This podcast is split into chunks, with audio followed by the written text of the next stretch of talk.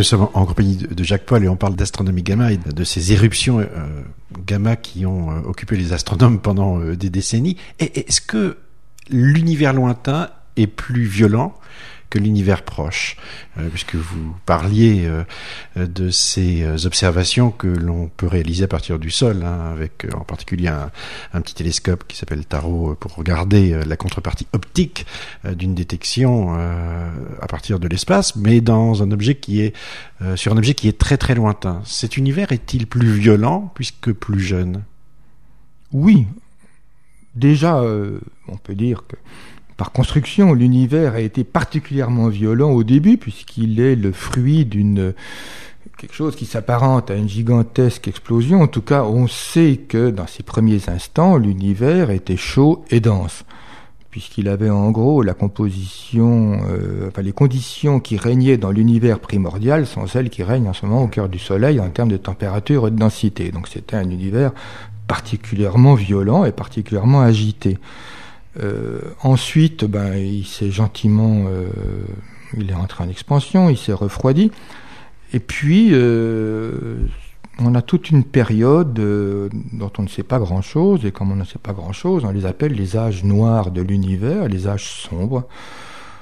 Il n'était plus lumineux par lui-même, il était plus assez chaud pour être opaque à son propre rayonnement, et il n'était pas encore doté de luminaires d'étoiles ou d'astres capables de fabriquer du rayonnement. Et puis un jour sont arrivées les premières étoiles. Et ces premières étoiles, on pense, on soupçonne qu'elles étaient beaucoup plus massives que les étoiles qui se forment actuellement, parce que euh, cet univers était moins riche en, éléments comme euh, le carbone, l'azote, l'oxygène, etc. Donc les étoiles qui se formaient pouvaient être très massives. on soupçonne qu'ils à cette époque-là, les premières étoiles pouvaient très bien avoir euh, 500 fois, 1000 euh, fois la masse de notre Soleil, alors que dans notre propre galaxie, dans notre univers aujourd'hui, on a du mal à imaginer qu'il puisse se former des étoiles qui soient plus massives que 80 à 100 fois la masse du Soleil. Donc ces étoiles ultramassives ont eu bien sûr euh, une vie beaucoup plus euh, rapide. Elles ont brûlé la chandelle par les deux bouts euh, et elles ont eu donc des phénomènes, elles ont été le site de phénomènes beaucoup plus euh, violents en termes d'énergie rayonnée. Et on soupçonne aussi qu'il s'est formé beaucoup plus d'étoiles à cette époque-là qu'il s'en forme maintenant. Le taux auquel les étoiles se forment maintenant dans notre propre galaxie et même dans les galaxies les plus actives en formation stellaire, dans notre proche environnement, euh, ce taux est loin d'être ce qu'il devait être au début. Parce que euh, sinon on ne pourrait pas expliquer pourquoi l'univers s'est si vite enrichi en, éléments euh, carbone, azote, oxygène. Donc on a l'impression qu'il y a eu une, une flambée de formation d'étoiles dans les premiers, dans l'enfance de l'univers. Et eh bien justement à travers l'étude de ces sursauts gamma qui sont peut-être le stade final de l'évolution des étoiles massives, on espère remonter à cette première génération d'étoiles, euh, dont on espère à ce moment-là comprendre un peu mieux à quelle époque elle s'est formée dans l'univers. Ce qui est sûr, c'est que plus le temps passe, d'année en année, plus les astronomes reculent dans le passé la date à laquelle se sont formées ces premières étoiles. Elle laisse un temps très bref, finalement, très bref, n'exagérons rien, mais quand même, le, temps est de plus en plus court entre le, Big Bang et les premiers instants de l'univers et, finalement l'univers structuré qu'on connaît de nos jours. Est-ce que ces messagers gamma qui, nous viennent de, euh, des premiers temps de l'univers nous renseignent aussi sur euh, la nature du milieu interstellaire, euh, sur cet espace-temps qui nous sépare de, ces temps anciens? Ces messagers gamma ont au moins, premièrement, le mérite de signaler aux astronomes, là, il y a un luminaire qui vient de s'allumer, très loin, et euh, s'il vous plaît, étudiez le rayonnement qui en vient. Et s'ils étudient le rayonnement qui en vient avec les, gros télescopes, s'ils font des spectres très précis, eh bien, ils vont non seulement étudier, bien sûr, le rayonnement qui s'est produit à des distances considérables, mais ils vont étudier tous les phénomènes absorbants qu'il y a eu entre-temps. sur la ligne de visée. Et par exemple, un des objectifs de l'étude des sursauts gamma, comme de l'étude des quasars lointains, c'est d'étudier la composition du milieu intergalactique, enfin de ce milieu à partir duquel se sont formées les galaxies, quelle était sa composition, hmm. était-il riche en, en, deutérium, comme on, aimerait bien, ou dans quelle mesure était-il riche en deutérium, et ainsi de suite, qui sont des paramètres clés pour comprendre l'évolution de l'univers. Et, c'est donc l'étude de ces avant-plans, euh, c'est-à-dire que ces sursauts gamma sont là pour signaler, pour dire aux astronomes, je suis sûr qu'il y a un luminaire qui s'allume, qui est très loin, qui est très intense, bien sûr il est très bref, donc dépêchez-vous, mais si vous faites un spectre assez vite, vous avez une chance euh, de faire le spectre non seulement d'un objet qui, est stellaire, au fond, d'une étoile qui s'est formée euh, euh, il y a 13 milliards d'années, mais vous avez la chance aussi d'étudier tous les phénomènes d'absorption, les raies d'absorption qu'il y aura sur la ligne de visée, et que vous pourrez bien séparer, puisqu'elles seront toutes à des décalages différents. Et par exemple, dans ce fameux sursaut dont je vous ai parlé, euh, euh, qui s'est produit euh, en, septembre 2005, eh ben, au Subaru, on a, on a enregistré des raies spectrales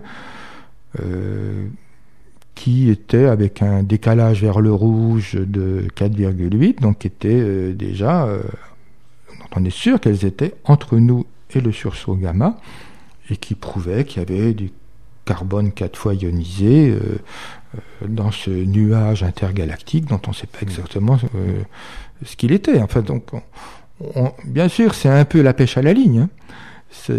Cette astronomie-là ressemble au sondage que faisaient les premiers marins quand ils descendaient une corde au fond de la mer. Ils disaient tiens, le fond là est à 4 km 500.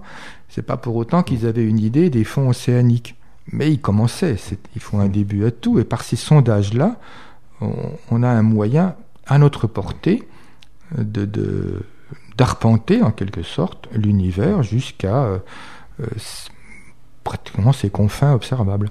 Il y a beaucoup d'événements pour euh, l'astronome gamma. C'est euh, plus on améliore la sensibilité des instruments, plus on a d'événements, parce que j'imagine que euh, si on regarde effectivement magnétar, trou noir, supernova, étoile lointaine et, et, très ancienne qui explose, enfin ça fait beaucoup d'événements potentiellement.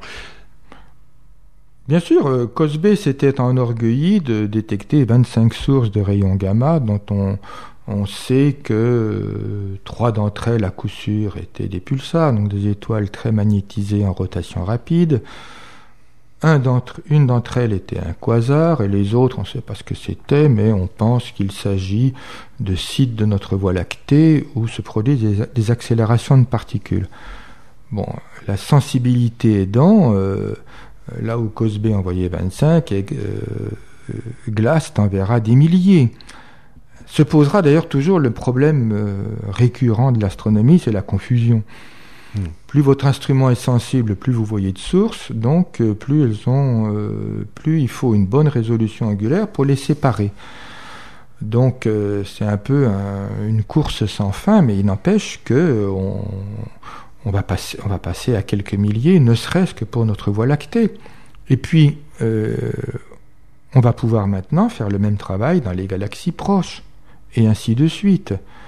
Donc euh, c'est un peu, euh, c'est un inventaire sans fin, bien sûr. Si on en revient au sursaut gamma, phénomène euh, très violent, il semble qu'il s'en produise en gros un par jour dans l'univers tout entier.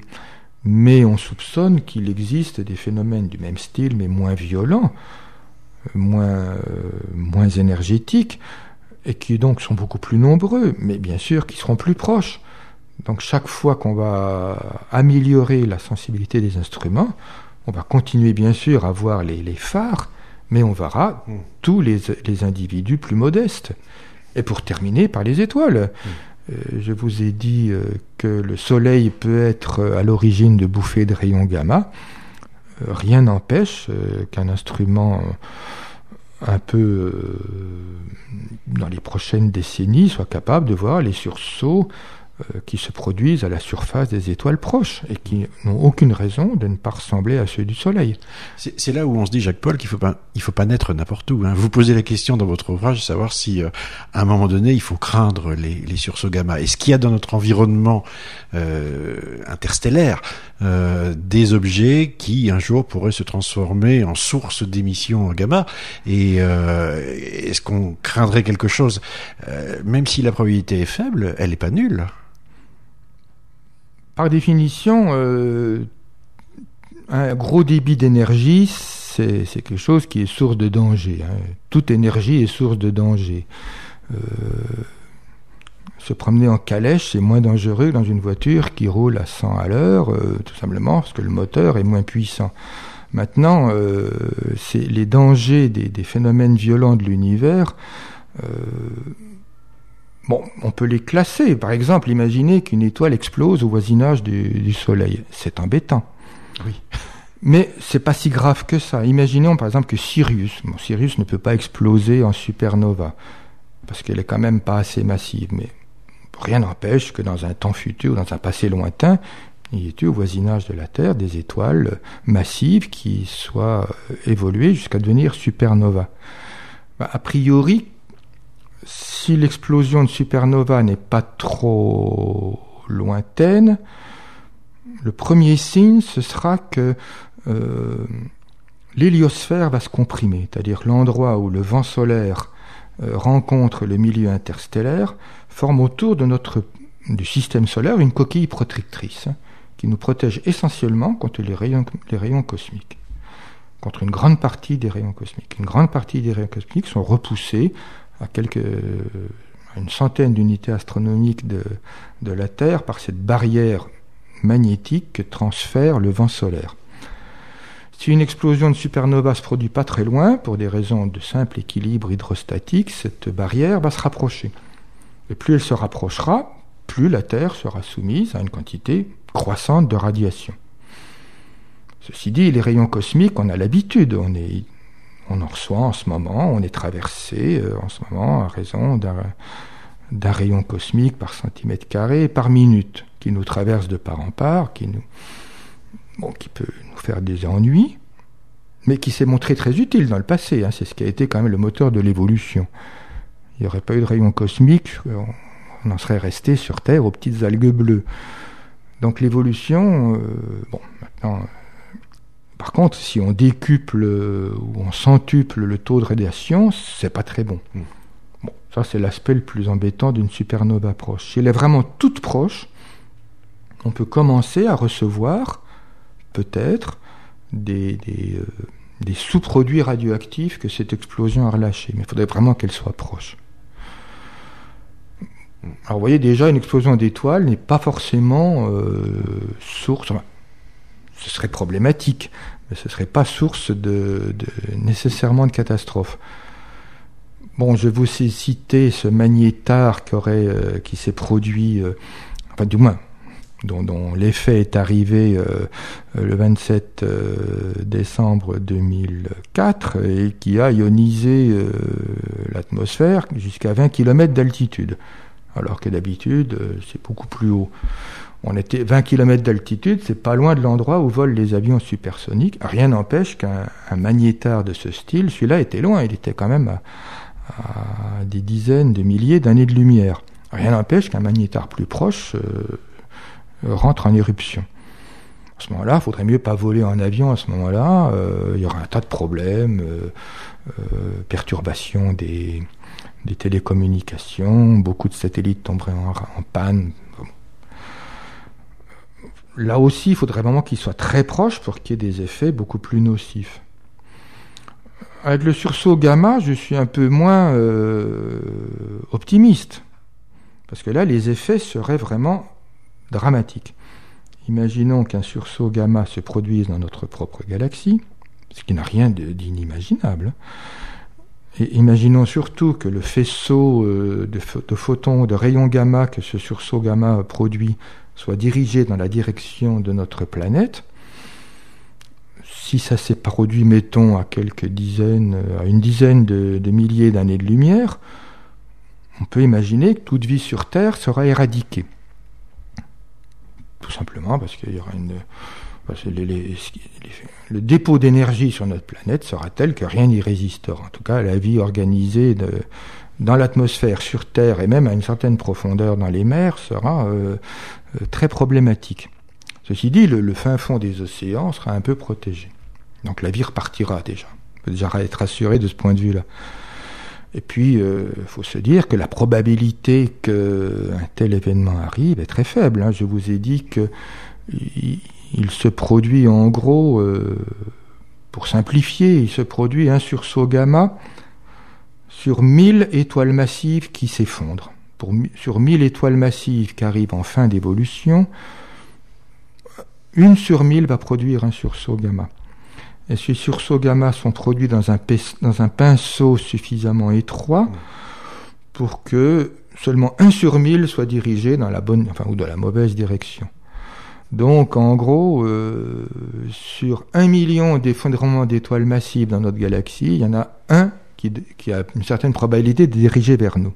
C'est certainement arrivé dans le passé et ça, arrivera certainement dans le futur, mais avec des espaces, des intervalles de temps tels que dans le passé, on ne peut pas le savoir, parce qu'au fond, la vie organisée sur Terre, on sait qu'elle a subi des, des interruptions brutales, il y a des périodes d'extinction massive qui ne sont pas expliquées, celle d'il y a 65 millions d'années a l'air d'être bien expliquée par une chute d'un, corps de, 10 km de diamètre, mais il y en a dans le passé plus lointain dont on a, pour lesquels on n'a pas d'explication. C'est possible que ce soit ça, je n'en sais rien, mais la probabilité n'est pas nulle. C'est arrivé dans le passé et ça arrivera dans l'avenir. Maintenant, euh, c'est vraiment euh, des intervalles de temps extrêmes, donc on peut dormir sur les deux oreilles. On a un candidat dans notre propre galaxie. L'étoile qui semble la plus apte à fabriquer un beau sursaut gamma, c'est État de la Carène, qui, s'est fait remarquer, je crois, au, XIXe siècle, dans les années 1840 et des, euh, parce qu'elle est devenue très brillante, elle est devenue, je crois même à l'époque, plus brillante que Sirius. Mais comme elle est observable que de l'hémisphère sud, l'événement n'avait pas trop attiré l'attention des contemporains. Et euh, état de la carène, maintenant, euh, beaucoup d'astronomes sont d'accord pour dire qu'il s'agit d'une étoile excessivement massive, qui, doit avoir entre 80 et 100 fois la masse du Soleil. Et d'ailleurs, elle a été étudiée très en détail avec le télescope spatial Hubble, qui a montré, enfin, l'image faite par Hubble est, saisissante. On dirait vraiment une pièce d'anatomie ou, un morceau de boucherie. Enfin, on voit des énormes rognons qui ont l'air d'émerger d'une étoile. Et, c'est la trace justement de cet événement qui a eu lieu, en, euh, enfin, du moins qu'on a observé au 19e siècle. Et, donc, il semble qu'à cette époque-là, euh, l'étoile ait perdu euh, un dixième de sa masse. Une dizaine de masses solaires sont parties comme ça brutalement. Donc elle a tous les stigmates d'une étoile hautement instable qui pourrait très bien euh, terminer et finir son évolution en sursaut gamma. Qu'il a peut-être déjà fait d'ailleurs, puisque l'information euh, met un certain temps à venir. Je crois que cette étoile doit être à peu près à 6000 années de lumière. Simplement, en regardant de près l'image faite par le télescope spatial Hubble, on, a bonne raison de croire que si cette étoile est le phénomène est le siège d'un phénomène qui s'apparente à un sursaut gamma, euh, le faisceau de rayons gamma ne sera pas du tout dirigé dans notre direction. Donc ce ne sera pas elle euh, qu'il qui, faut craindre. Ceci dit, il existe sans doute d'autres étoiles massives, moins bien connues, parce que cachées derrière des, des nuages interstellaires sombres. Je vous rappelle quand même que euh, les théoriciens des explosions d'étoiles prétendent qu'il explose trois étoiles par siècle dans notre Voie lactée. La dernière vue à l'œil nu, c'est Kepler en 1605, donc il y en a dix qui manquent à l'appel. Où sont-elles euh, Soit les théoriciens sont trompés, ce que je n'oserais croire, euh, soit elles sont cachées, c'est-à-dire l'explosion s'est produite, mais la lumière ne nous est pas parvenue, donc on n'a pas été informé de l'événement. Merci Jacques-Paul. Je rappelle le, titre de euh, l'ouvrage dans lequel vous racontez euh, cette expérience de, de vieille euh, astronome gamma, même si c'est une science toute jeune. Explosion cosmique, donc paru en 2008 chez Ellipse. Ellipse, une bonne maison d'édition qu'on trouve à Paris. À Paris, oui, c'est dans le 15e arrondissement et ce genre de publication se trouve, comme on dit, dans toutes les bonnes librairies. Merci Jacques-Paul. Merci à vous de nous avoir suivis. On se retrouve évidemment au prochain épisode.